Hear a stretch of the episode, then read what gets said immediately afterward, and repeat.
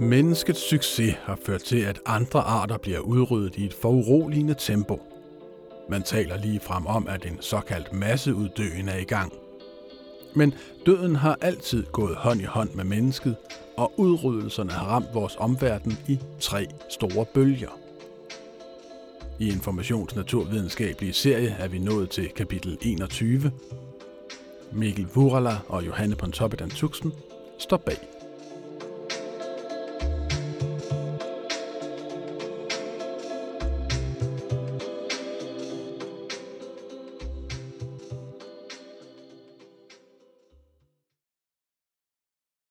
Hvis du ikke kender fløjlstyret, er du lovligt undskyldt. Kræet, der ligner en orm med følehorn og en masse små fødder, lever mest i nogle temmelig små bestande i skovbunden i fjerne tropiske egne og jager på en sindssyg måde.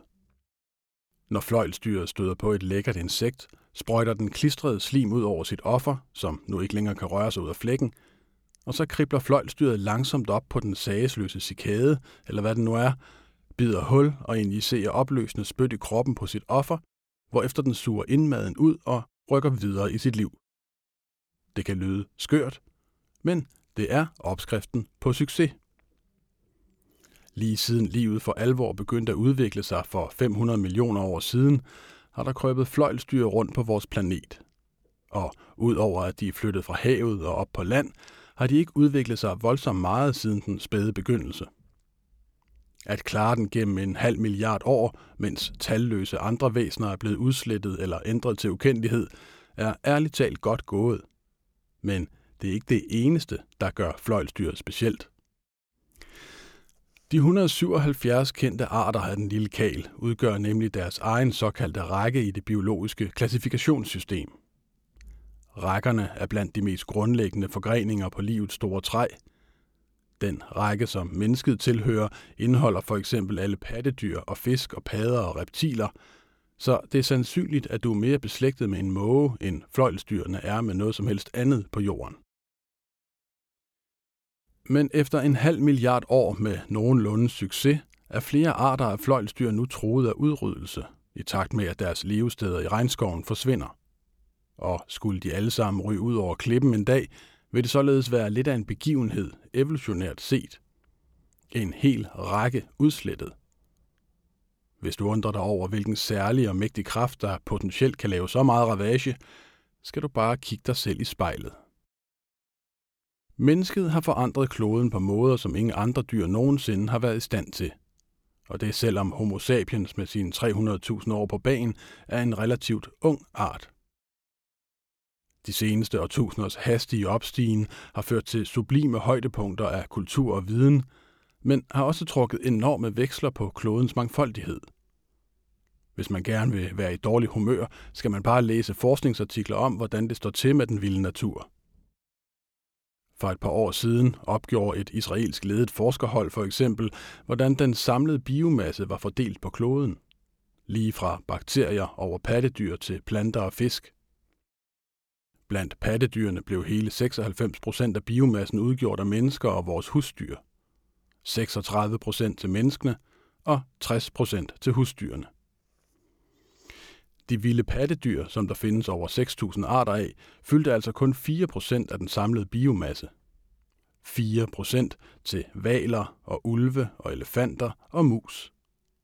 På samme måde fyldte de over 11.000 arter af vilde fugle tre gange mindre end høns og andre landbrugsfugle.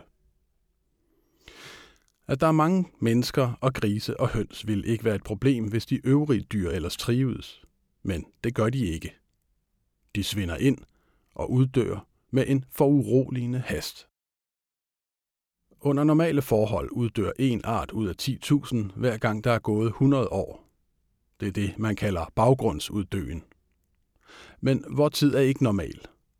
I dag uddør arter et sted mellem 100 og 1000 gange hurtigere. Hvor der naturligt burde være røget ni arter af vivldyr siden år 1900, er tallet i stedet 477, bare for at tage et eksempel. Situationen er så alvorlig, at forskere er begyndt at kalde det for den 6. masseuddøen – en betegnelse reserveret til perioder, hvor over halvdelen af alle arter uddør. Det sker heldigvis ekstremt sjældent, og er kun indtruffet fem gange tidligere i den sidste halve milliard år, senest da dinosaurerne uddøde. Selvom vi i dag er meget langt fra at have udryddet halvdelen af alle arter, så høster døden i et tempo, der ligner det fra forhistoriens masseuddøner. Et ofte anvendt tal lyder på, at 1 million arter i dag er i fare for at uddø, men ret beset aner man det ikke, da videnskaben kun har registreret en brøkdel af alle de arter, der findes. Mange kan uddø, uden at vi overhovedet har opdaget, at de har levet. Men ser man på de kendte arter, går det stærkt. Blandt forskere diskuteres det, om denne sjette masseuddøen er på vej eller allerede i gang. Men uanset hvor man lægger trykket, er udviklingen dårligt nyt for dem, der holder af en mangfoldig klode. At udrydde en art er som at knække en kvist af livets træ, mens en masseudryddelsesbegivenhed er som at lade en psykopat gå løs på træet med en motorsav. Destruktion har dog længe været et kendemærke for mennesket. Mennesket har altid udryddet andre væsener, men i tre perioder har vi for alvor hugget til. Det begyndte allerede, da de første mennesker udvandrede fra Afrika og befolkede kloden. Dengang migrerede de til en verden fuld af store dyr.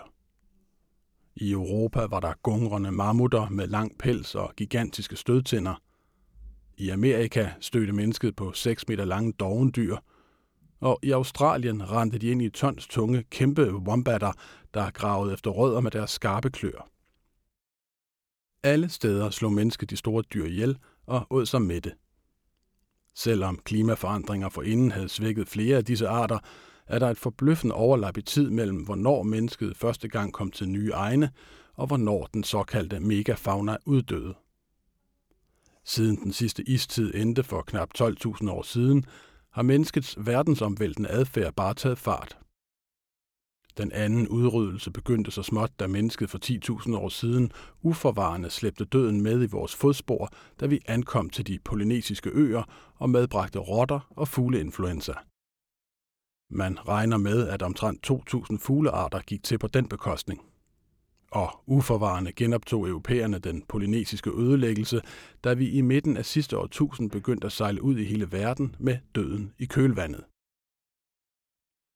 Da søfolkene drog ud, mødte de alle mulige idiotiske dyr, som på ingen måde kunne forsvare sig eller flygte, og som blev udryddet. Som dronten på Mauritius, eller skildpadderne fra Florenaøen, eller nærmere vores egne himmelstrøg, gejerfuglen.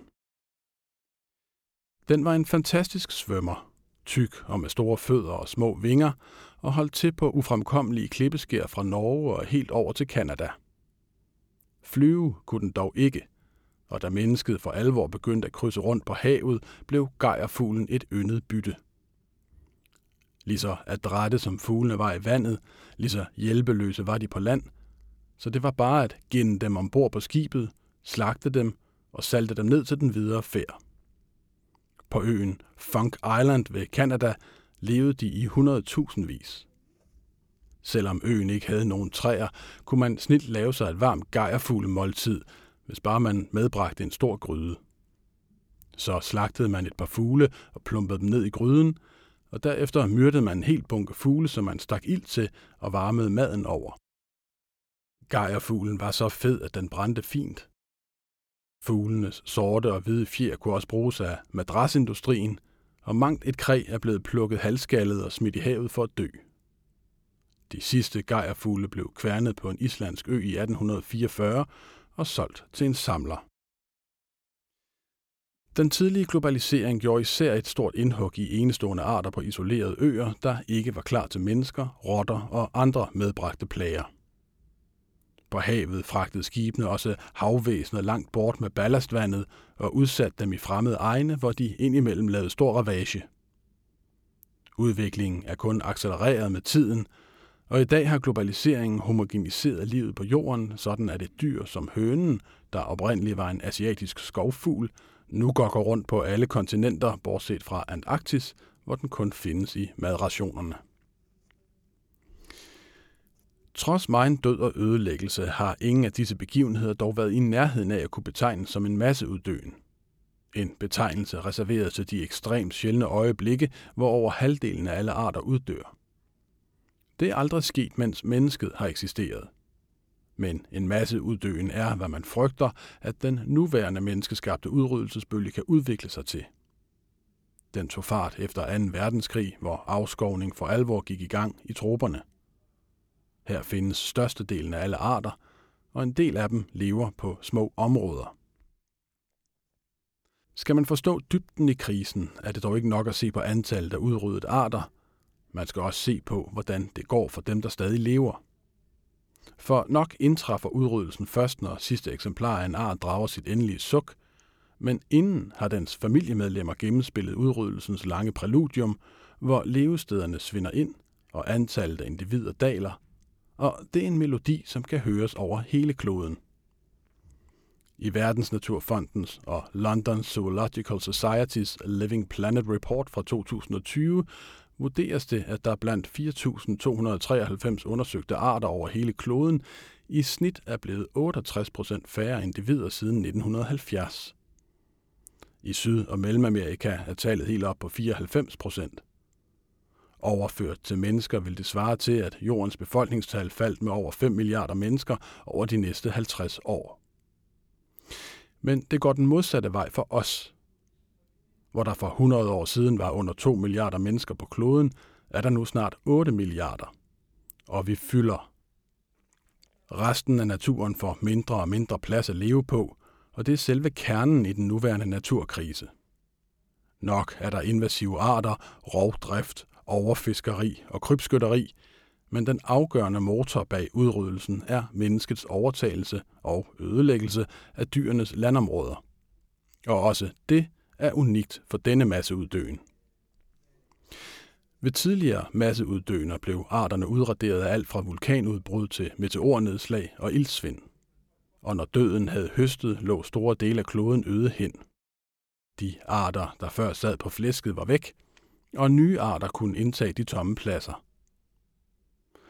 Sådan fungerer det ikke i dag, når mennesker for eksempel rydder skov for at dyrke soja til svineproduktion. Det efterlader ikke en tom verden, der kan genbefolkes, men en fuld verden indrettet til ganske få arter, som tjener menneskets behov. I dag er den vilde natur på land spredt som grønne øer i et hav af menneskekontrollerede landskaber, og menneskehavet stiger stadig. Det samme gør temperaturerne, men nu kan dyrene ikke flytte sig, som de ellers ville, hvilket kan føre til mere udryddelse. Set med de briller kan fremtiden virke dyster. Men i alt det her må man huske, at den sjette masseuddøen ikke er skæbnebestemt. Den er menneskeskabt, og vi kan godt afvige fra sporet. Langt hen ad vejen er opskriften simpel. Den handler om først at holde snitterne fra de sidste uspolerede naturområder, og så reservere plads til genopretning af natursystemerne andre steder. At omsætte den viden til handling er dog ikke så meget et naturvidenskabeligt spørgsmål. Det er politisk.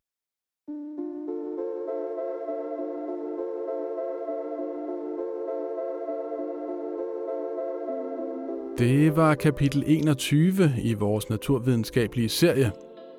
Hvis du går ind på information.dk, kan du finde samtlige oplæste artikler i serien.